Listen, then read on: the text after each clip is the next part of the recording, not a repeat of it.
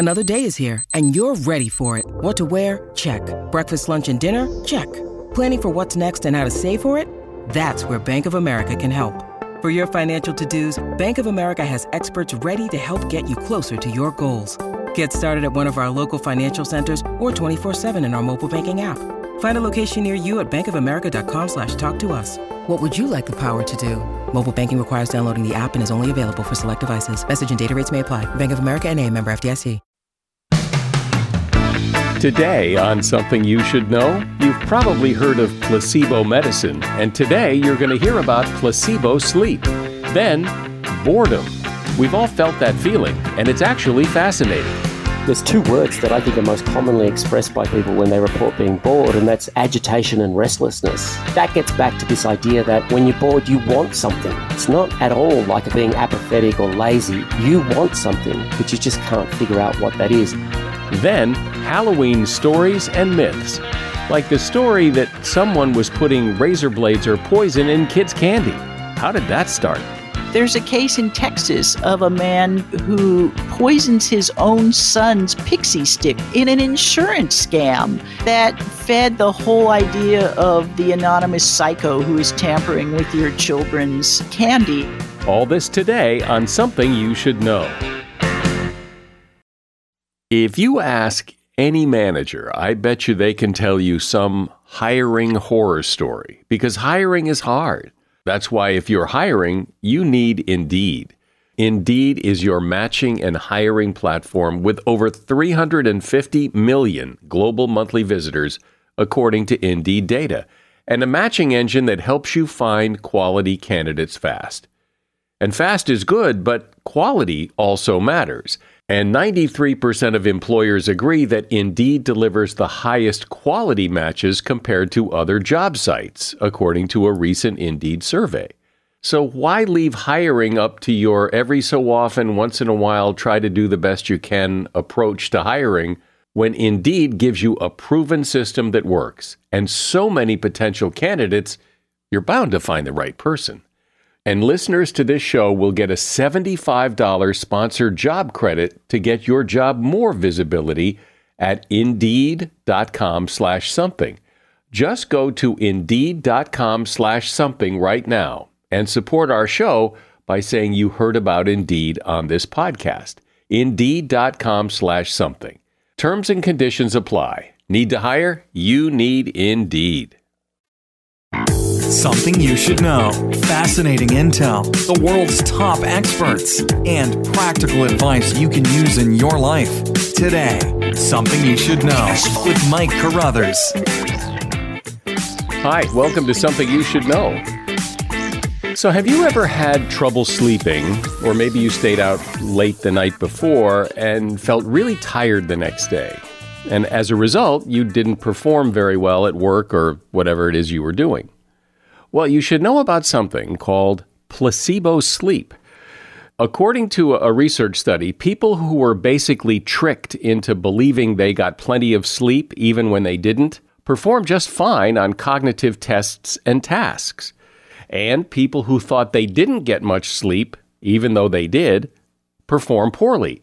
In other words, just like a, a placebo pill, if you believe you got enough sleep, you should do fine. Your mind and body will perform as if you did. And if you keep telling yourself you didn't sleep well and you're really tired and you can't do your work, uh, you probably won't do very well. And that is something you should know. I can imagine you might be thinking, uh, just how interesting can a discussion on boredom be? Well, very interesting, as it turns out. Boredom is a universal experience. Everyone gets bored. Is that a good thing? Does boredom serve a purpose? What's boredom trying to tell you, if anything? What's the difference between being bored and just having some downtime where you're really not doing anything? And you know how people say they're bored to death? Can you really be bored to death? Well, to address all this is James Danckert. He is a professor of psychology at the University of Waterloo, and he's an expert in the psychology of boredom.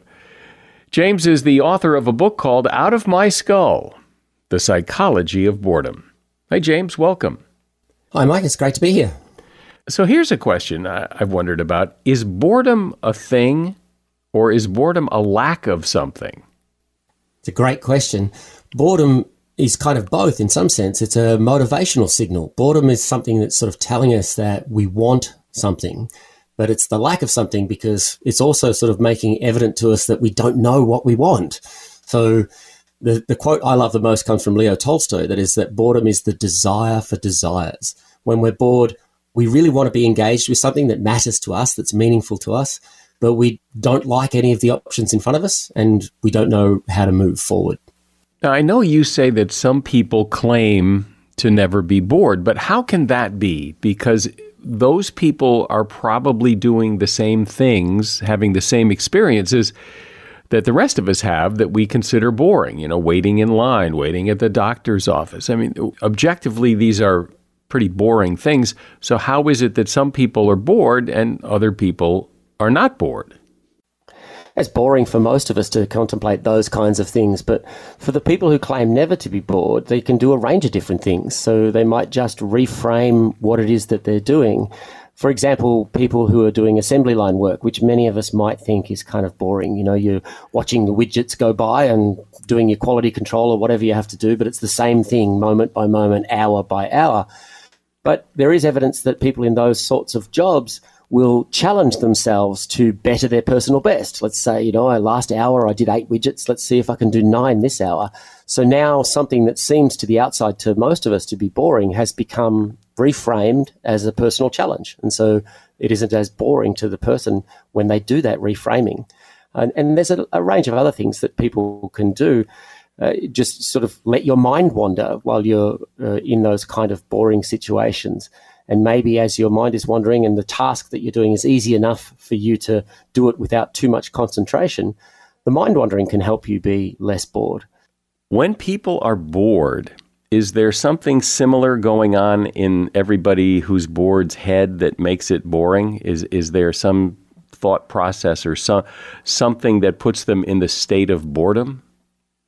The first thing I'd say about that is that boredom is a little like happiness in that way, in that the content that makes us happy is unique to us. You know, what makes me happy won't make you happy. And the same thing is true for boredom. You know, what makes me bored, what makes me you know, feel like I'm, I'm uh, you know, in a really tedious situation might actually be something you find quite interesting. So the content is kind of irrelevant. If you're asking what's the kind of thought process, I think that for most of us, when we're in the middle of being bored, in the middle of an episode of boredom, it's very self focused. It's I'm bored, but then it's also at the same time directed outwardly. It's like there's nothing in the world that'll work for me. So the world itself is boring too.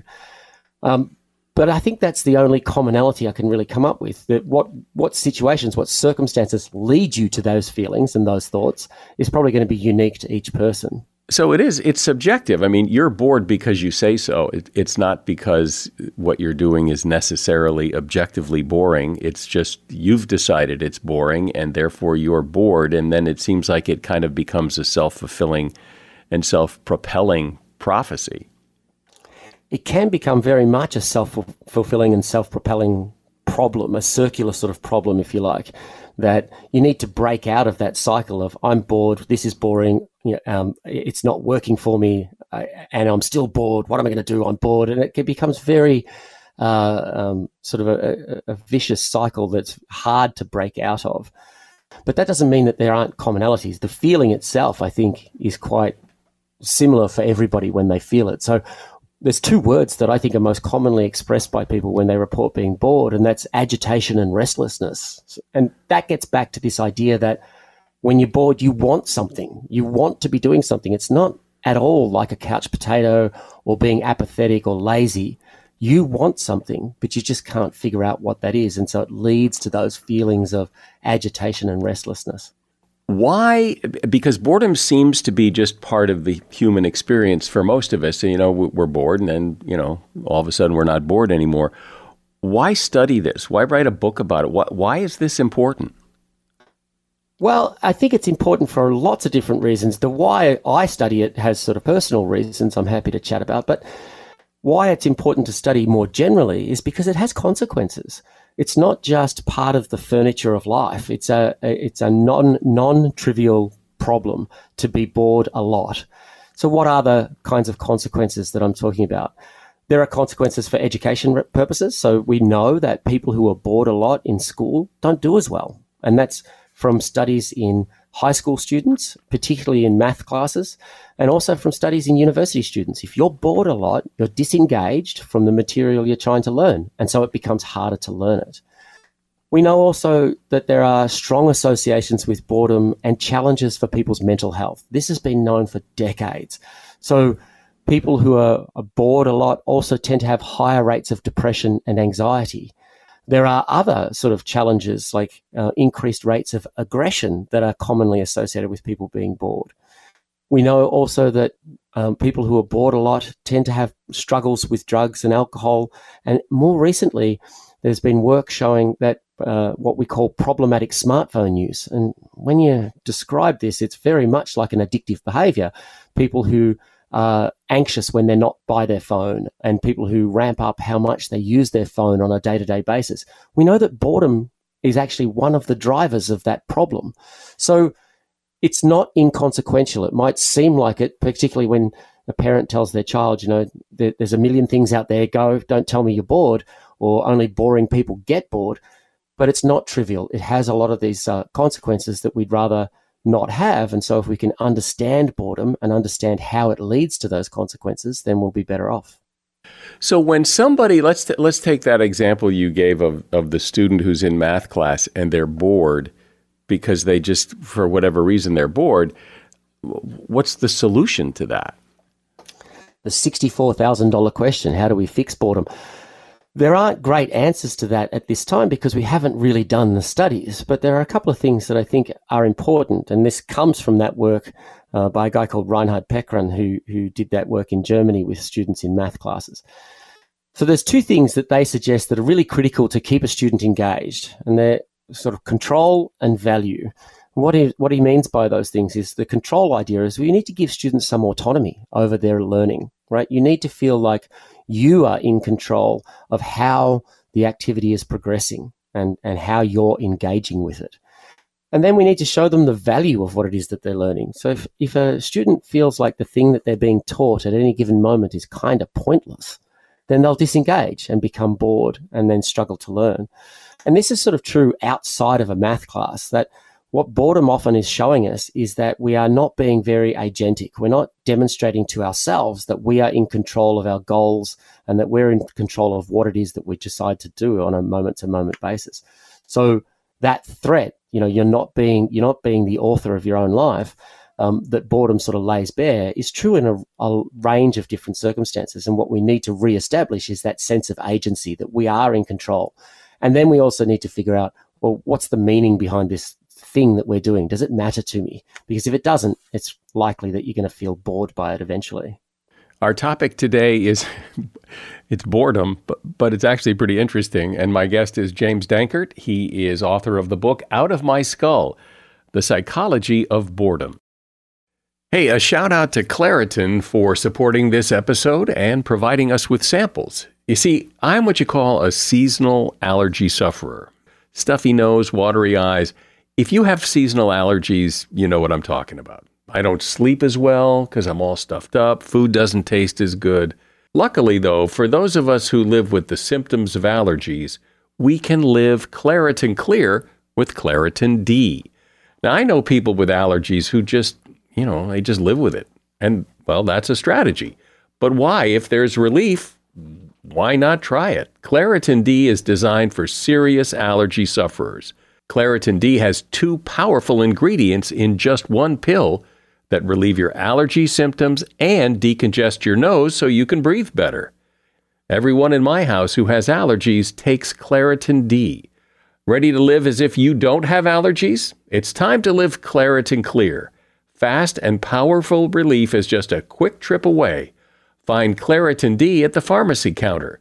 Ask for Claritin D at your local pharmacy counter. You don't even need a prescription. Go to Claritin.com right now for a discount so you can live Claritin clear. Use as directed. When you need mealtime inspiration, it's worth shopping Kroger, where you'll find over 30,000 mouthwatering choices that excite your inner foodie. And no matter what tasty choice you make, you'll enjoy our everyday low prices, plus extra ways to save, like digital coupons worth over $600 each week. You can also save up to $1 off per gallon at the pump with fuel points. More savings and more inspiring flavors make shopping Kroger worth it every time. Kroger, fresh for everyone. Fuel restrictions apply. So, James, are there people who like being bored? Can boredom be a good thing? Like, or in order for boredom to be boredom, it has to be a negative experience. If it's uh, if it's something you enjoy, then it's not boredom. we haven't asked that question specifically in our research. You know, do you like boredom? But the the um, bulk of the research from our lab and, and many others shows that boredom is a negative experience. It's not one that anybody you know voluntarily reports as liking or engaging in. I have had a couple of occasions where people have told me that they do like boredom, just in uh, you know conversation with friends and, and, and that kind of thing. But if you probe it, it's exactly as you say. It's not boredom that they like. What they're actually liking is some downtime. And I think most of us like some downtime. But to call that boredom is to misunderstand what boredom really is, I think. You hear the phrase bored to death. Can you be bored to death? Can it kill you? no, boredom is not going to kill you. That's going to be an exaggeration. But there was a study um, out of the UK by Britton and Shipley in uh, 2011, and they did some epidemiological work. They had data from UK civil servants from a number of decades. And in that data were questions of, are you bored by your work? And what they were able to do was to follow up um, decades later on health outcomes for some of those people that said they were really, really bored at work. And it turned out in their study that you were more likely to die of heart disease if you reported being bored at work decades earlier. And I think that just ties into this notion that boredom is unpleasant and stressful. And so if you're in a constant state of, of stress and anxiety and agitation, that's not going to be good for your physical health. But it's not a, you know, it, it's it's not like a smoking causes cancer sort of link. It's not that big. Are people more bored today than in the past, or, or I guess people have always they've always been bored? It's not as though it's a modern phenomenon. It's something that's been with us for a long, long time. And th- there's two other things I'd say about it. One is that that's not surprising if you think that boredom serves a purpose. If it if it plays a role in our lives, if it has a function, and I, and I believe it does, then it should be with us throughout evolution. So that is that the function is to push us to act. It's, it's to get us out of one situation and into another that we deem better somehow. So I don't think that it's somehow a modern phenomenon. Whether or not the question I think that your listeners might be more interested in is, you know, is it getting worse over the last two or three decades as we've seen the explosion of the internet and social media and so on? People often assume, I think, that, that boredom might be getting either better because we've got the world at our fingertips on our phones, or worse because we get sucked into the vortex of, of social media and so on.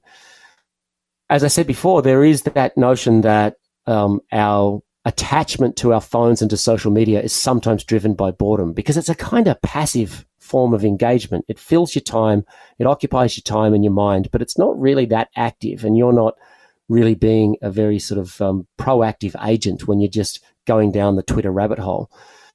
Um, but there is one study, at least from Elizabeth Weybright and her colleagues, that shows in uh, high school students that over the last decade, boredom has been increasing. And they were able to track the same students over a, four, over a decade um, to show that indeed uh, boredom has been getting worse over that decade. I think it was from 2007 to 2017. Now, they couldn't say anything about the causes of that, of why that might be happening, but I think it's a very interesting data point and something that we, we clearly need to do more research on. Well, there does seem to be something about a connection between boredom and attention. We hear that people's attention spans have decreased and that they get easily bored for something that maybe prior to that people wouldn't be so bored. There really is a strong connection between boredom and attention on a lot of different fronts. So when we just ask people questions like how often do you mind wander, we find that people who are highly prone to boredom also mind wander a lot. Um, when we do tasks, so we bring them into the lab and we ask them to do what we call sort of sustained attention or vigilance tasks. These are tasks where you have to focus really hard to detect something that doesn't happen very often. You think about something like an air traffic controller's job where you're paying attention to things fairly constantly, um, and so you have to be vigilant, but things are not changing dramatically from one moment to the next. And we find that the boredom prone people do um, perform poorly on those kinds of tasks. They make more errors and they don't actually correct their performance after having made an error very well.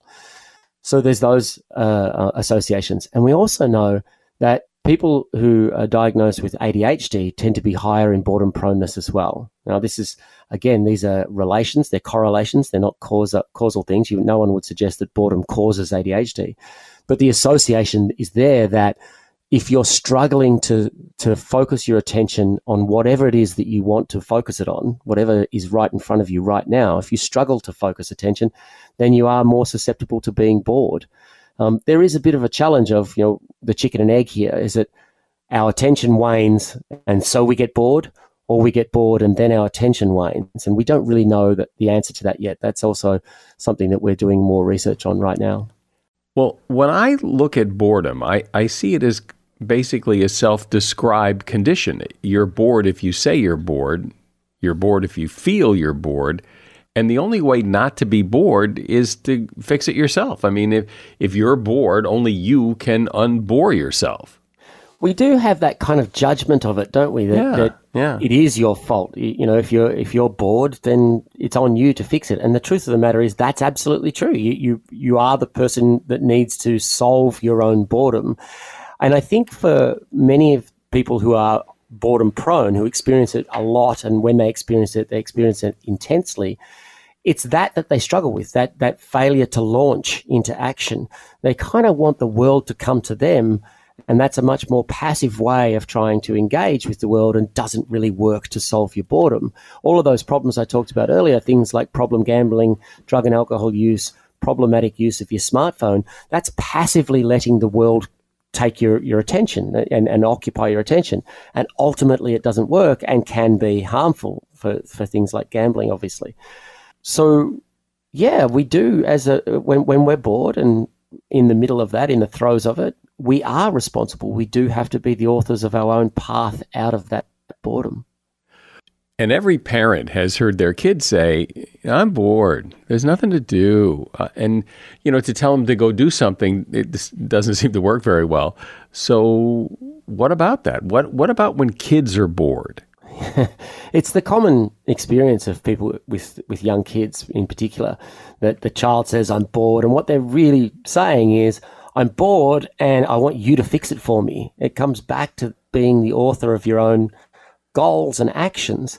And so a lot of us as parents will churn out these different ideas for things that they could do. You just said one yourself. Go read a book. Go ride your bike somewhere. Go play with your Legos. Go play basketball at the front uh, with your brother or whatever. The problem with doing that is that the child has probably thought of all those things too. That is the nature of them being bored. They've looked at the options available to them and said, nah, I don't want any of those. And so the response I, I, you know, I'm, I'm not in the business of giving parenting advice, but the response that might work better is when your child says, I'm bored, to say, oh, well, and just let them try and figure it out themselves. Because once they do, then they'll have that in their arsenal. They'll have those tools to be able to figure out, okay, when this arises, I can go ahead and, and, and try X, Y, and Z, and, and maybe that will get me engaged again. Another thing to do, particularly with teenagers and maybe uh, younger kids as well, is in a moment when they're not bored to sit down and talk to them about boredom and talk about a boredom plan. There was some work that came out recently in the pandemic that said that people who had a plan for their boredom actually coped a lot better during the pandemic and had better mental health outcomes. And that ought to work for your teenage um, kids as well and for younger kids. So sit down and say, what things can we plan out for you to go to the next time that you're bored. And they have to buy into the plan. They have to drive the plan. They have to think of the ideas of things that they could do because it can't be you solving the problem for them. Well, I have to admit that I never would have thought of boredom as a topic to discuss on this podcast. I guess because uh, uh my very first question to you was, you know, is boredom something or a lack of something? I've always kind of considered boredom is like a lack of something to do and not much to discuss. But obviously, based on our last 20 minute discussion here, boredom is something that we all need to understand. James Danckert has been my guest. He is a professor of psychology at the University of Waterloo, and the name of his book is Out of My Skull The Psychology of Boredom. And there's a link to his book at Amazon in the show notes. Thank you for being here, James. Appreciate it. No, thanks, Mike. It's, Mike, it's uh, been my pleasure. As a listener to something you should know, I can only assume that you are someone who likes to learn about new and interesting things and bring more knowledge to work for you in your everyday life. I mean, that's kind of what something you should know is all about. And so I want to invite you to listen to another podcast called TED Talks Daily. Now, you know about TED Talks, right? Many of the guests on Something You Should Know have done TED Talks. Well, you see, TED Talks Daily is a podcast that brings you a new TED Talk every weekday in less than 15 minutes. Join host Elise Hu. She goes beyond the headlines so you can hear about the big ideas shaping our future. Learn about things like sustainable fashion, embracing your entrepreneurial spirit, the future of robotics, and so much more. Like I said, if you like this podcast, something you should know? I'm pretty sure you're going to like TED Talks Daily. And you get TED Talks Daily wherever you get your podcasts. A few years ago, we had Lisa Morton on as a guest around this time of year because she is one of the foremost authorities on Halloween. And she's back again today to talk about this holiday because, well, it's an interesting and kind of strange holiday. Lisa is the author of a book called Trick or Treat The History of Halloween. Hey, Lisa, welcome back. Hey, thank you so much for having me, Mike. Happy to be here. So, when you were here last time, we dug into the early history of Halloween, and people can hear that episode. Just go to the website, somethingyoushouldknow.net, and go to the search function and type in Lisa Morton, and that episode will come right up. So today I want to focus more on the traditions and the more recent history and evolution of Halloween. And I think of Halloween, or at least the way we celebrate it today, I think of it as primarily American. Is it? It is now. Um, it came to this country with the Irish and the Scottish, who were kind of the descendants of the Celts. And they came to America in droves in the 1840s to escape famine. And they brought this holiday with them. For the Irish, it was um, a day when they loved to play pranks. They would hold parties. The Scottish also liked to to hold parties and to tell fortunes on that day. And that prank playing became very popular in America. Um, Halloween kind of spread throughout American society. And by the turn of the 20th century, um, prank playing was huge in America and eventually led to, uh, to trick or treat because these kids were playing so many pranks. And when they moved into the cities, it became destructive and expensive. And cities were looking for some alternative to offer these kids. And they came up with the idea of holding these little costume parties and giving them treats, and it worked. So, really, trick or treat isn't so much a custom or a tradition as it is a diversion. It was invented to, to get people to stop destroying things and give them something else to distract them.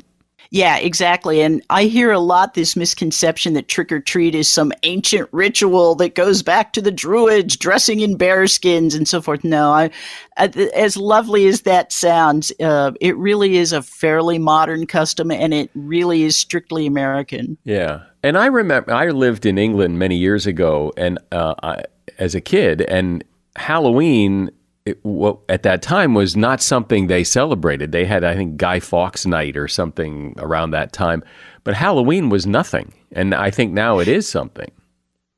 Yeah, exactly. Um, in the mid 17th century, the um, British Parliament actually banned all Catholic celebrations.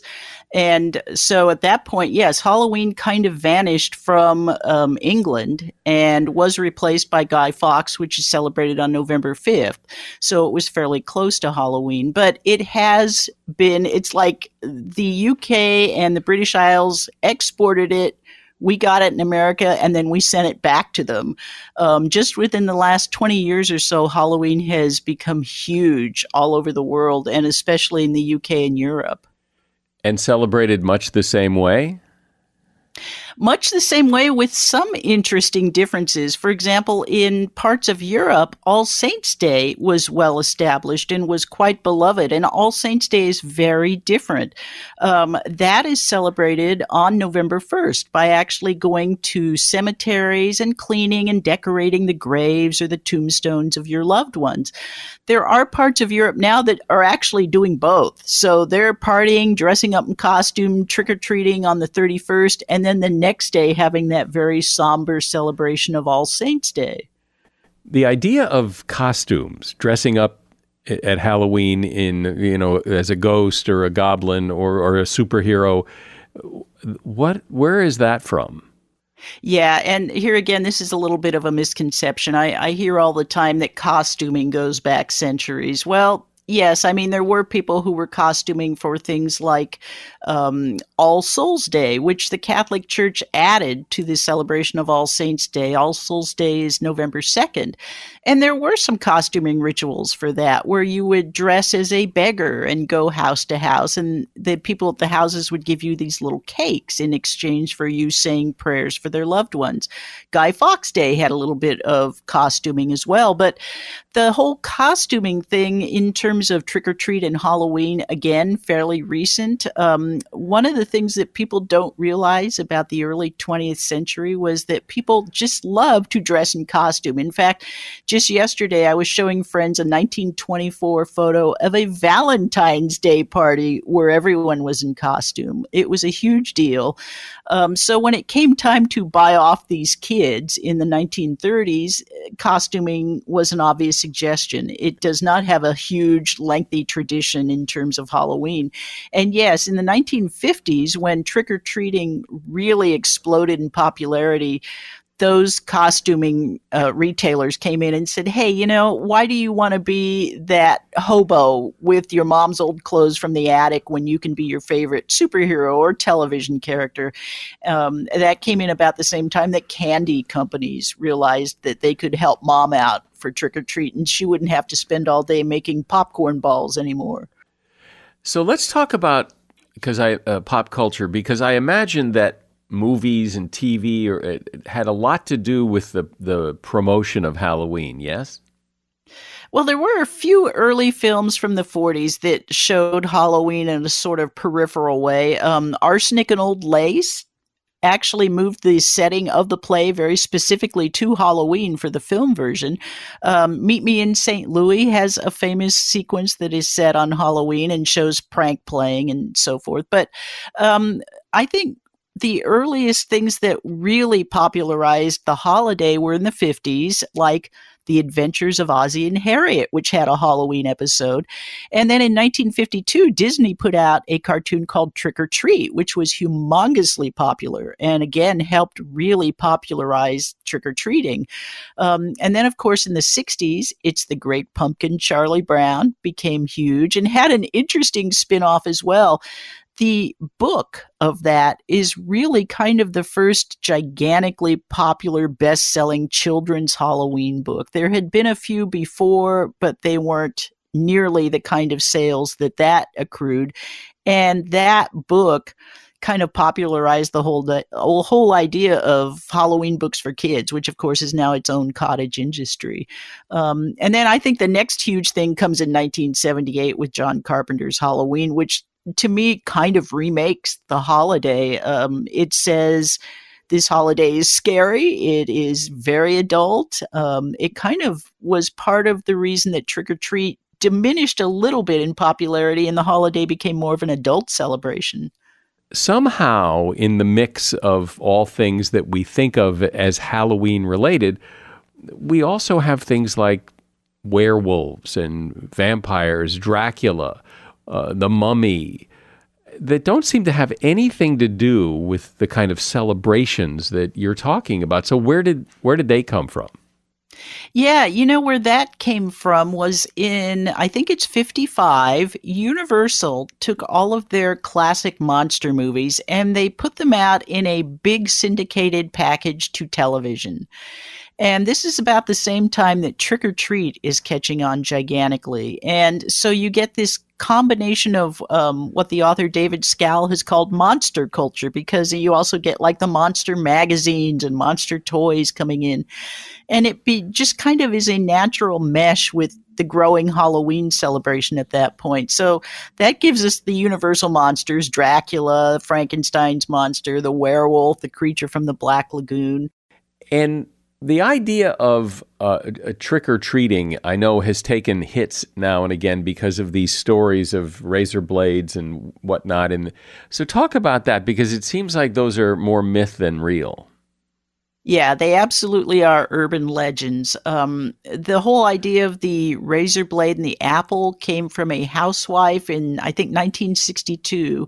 Her name was Helen Pfeil. She was somebody who was irritated that there were older kids trick or treating, and she actually gave them like ant buttons with their candy, um, which of course was bad and harmful, and she got caught, thank goodness.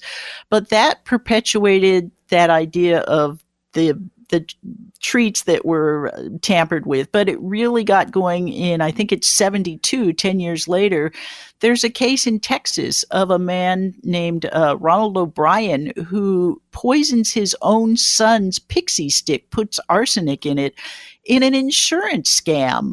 And yet that fed the whole idea of the anonymous psycho who is tampering with your children's um, candy and led to that there was a surge for a while in the idea of x-raying the kids candy and oh yeah um, i remember that, that. yeah and uh, that was all almost all had very little basis in fact there were not um, anonymous psychos who were out trying to get kids candy well it does seem just by casual observation that there are fewer trick-or-treaters and there are more parties and more you know grown-up organized celebrations and less kids just running over the neighborhood trying to get as much candy as they possibly can. That is somewhat true, although what seems to have happened over the last 15 or 20 years is, is that trick or treat has become very strictly regionalized. Um, I know even here, I'm in LA. Even here in LA, there are these certain pockets, uh, which are usually more affluent neighborhoods, where everybody goes. I mean, you cannot move uh, like six feet in a car in these areas on Halloween night. They're just jam packed, and people come from all over the Southland to bring their kids to these little pockets to trick or treat. So, um, and I've heard of that being the case almost all over the country. So I think that's one thing that seems to be happening. But yes, it absolutely has also moved to much more of an adult celebration. And um, one of the things that we have to thank for that is the haunted attractions industry, which became gigantic beginning in the late 90s and of course is now like a they claim to be a billion dollar a year industry that probably is not far off from the truth is there any big misunderstanding or myth about Halloween that people seem to buy into that I guess that just isn't true? One of my favorite misconceptions surrounding Halloween is this idea that it is somehow satanic in nature, that this goes back to the Celts worshiping a lord of death. Um, and there is a precise moment in history when that comes into play. It is in the 18th century. It is when a surveyor named Charles Vallancey gets sent from the UK over to Ireland to just put together maps, but he becomes obsessed with Celtic culture and lore. He compiles hundreds of thousands of words of uh, language and history and art and so forth. But the problem with this is that Vallancey was a bit of a whack job and just arbitrarily decided that what everyone else had already researched was wrong and he made a very b- bizarre connection and just out of nowhere decided that the Celts were worshiping this this lord of death. It was complete nonsense. It was completely derided by every other scholar at the time. But his books found their way into libraries all over the world and created what I think of as the weird alternate history of Halloween. So, what about pumpkins. I mean, of all the things about this festival and death and and ghosts and goblins, how do pumpkins fit in? carving pumpkins goes back to the Irish. Um, one of the things that they loved to trick people with on Halloween night was uh, they had they didn't have pumpkins because those are indigenous to the New World, but they had gigantic turnips.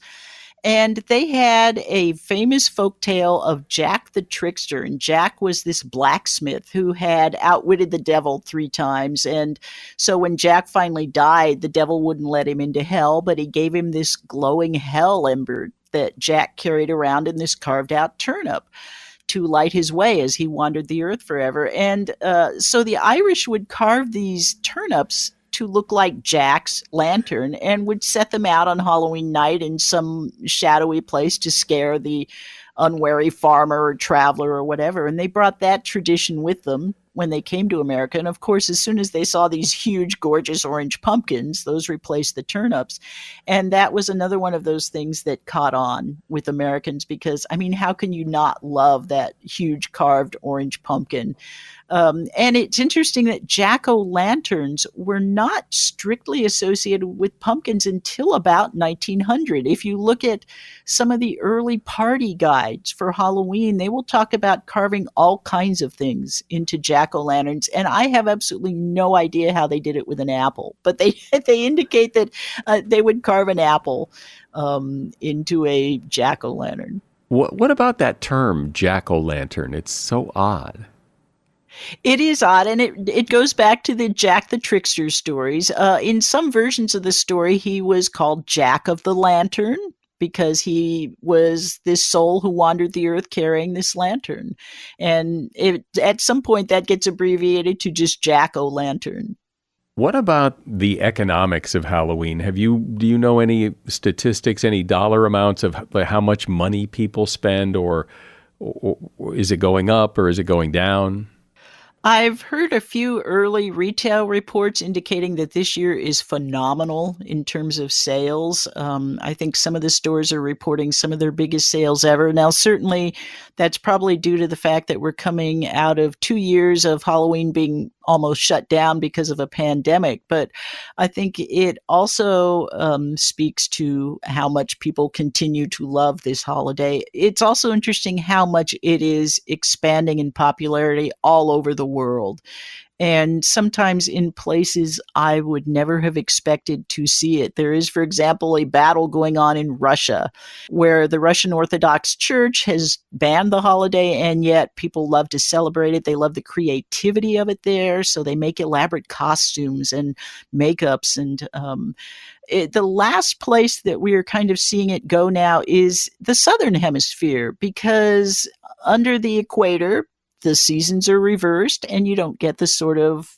um, harvest and autumnal associations that go with the holiday, but it is starting to really catch on in places like Australia in particular. And I suspect we will see it continue to expand around the globe. Well, you know what's interesting about it to me is that unlike other holidays, like, you know, Christmas is, ask most people, they'll know that it's the celebration of the birth of Christ and that Easter is the resurrection and they celebrate that. I think a lot of people celebrate Halloween and have no idea why, and and they don't. It's just a, a an ex, not an excuse, but it's a reason to have a party, go trick or treating, get w- with your friends, dress up in a costume, but nobody's really celebrating the dead or you know, you know what I mean.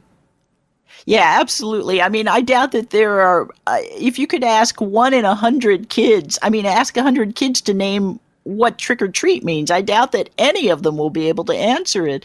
Um, I think part of the appeal of Halloween is that it gives us a sort of safe, controlled environment to test our fears in it's the same reason we love horror books and horror movies. And um, going to a haunted attraction gives you the opportunity to test that within this fully immersive atmosphere. That's very appealing. For kids, there's also that empowerment side of it. You know, you get to dress up as a character you love, and and for that one night, you feel really different and special and empowered. Well, where the the phrase "trick or treat" comes, uh, are, are you able to source the origin of that? The first reported instance of it being used that I was able to track down was actually from Nova Scotia, of all things. It was Canadian. It was 1927. And that newspaper article that mentions it does not mention it in the context of costuming. It's just something that pranking kids are kind of yelling at at houses as they're um you know uh, tipping over their outhouses or something but it isn't until 1939 that we get a very particular mention of it in a national American magazine.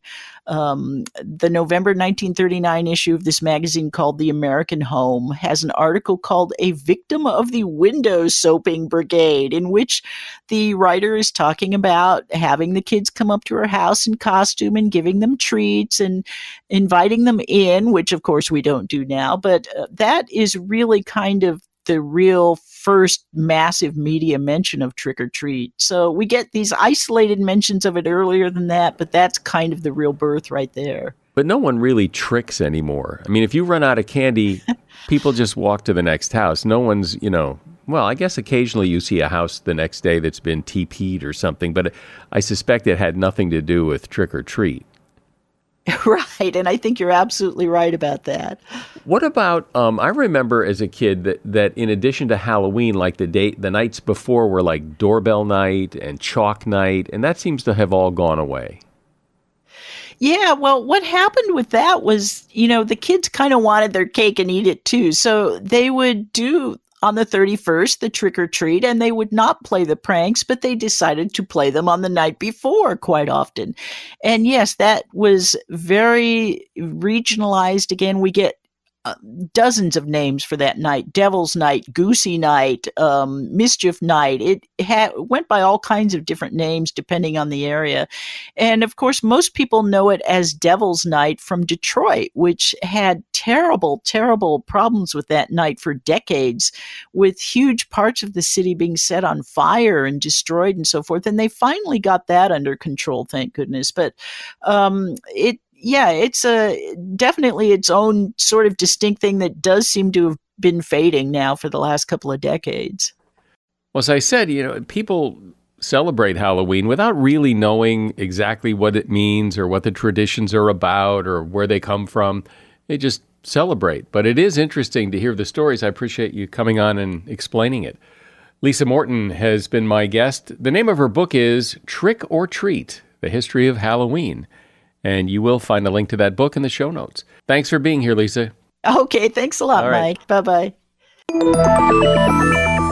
As I'm sure you've heard many times, nobody's perfect. But a lot of people keep trying to be. According to sociologist and former perfectionist Dr. Christine Carter, perfectionists really need to lighten up. Paying too much attention to detail and success will take a significant toll on your life. Perfectionists tend to have much higher levels of stress and frustration, which lowers your immunity and can leave you prone to illness and depression. Those who strive for perfection in their professional lives often have little time left to care for themselves, and that can be a fatal mistake. Perfectionists have a significantly increased risk of death than non perfectionists. And that is something you should know. You know, on most podcast platforms, we're on the charts. We're a fairly highly rated podcast. And nobody really knows how those charts are created. It's all a, a, little bit mysterious. But one thing that does seem clear is reviews do help. And so if you would please leave a review of this podcast on whatever platform you're listening on, it would be appreciated. I'm Mike Carruthers. Thanks for listening today to Something You Should Know. The Bigger Pockets portfolio of podcasts are worthy of your investment. We're having a real conversation as real real estate investors. New episodes available every day. It's important to buy where it makes money and not necessarily where you want to travel to. Bigger Pockets, On the Market, Rookie Real Estate, or Money Podcast. The purpose of flipping is to create more cash so then you can reinvest into other types of properties. The Bigger Pockets Podcast on YouTube or wherever you listen.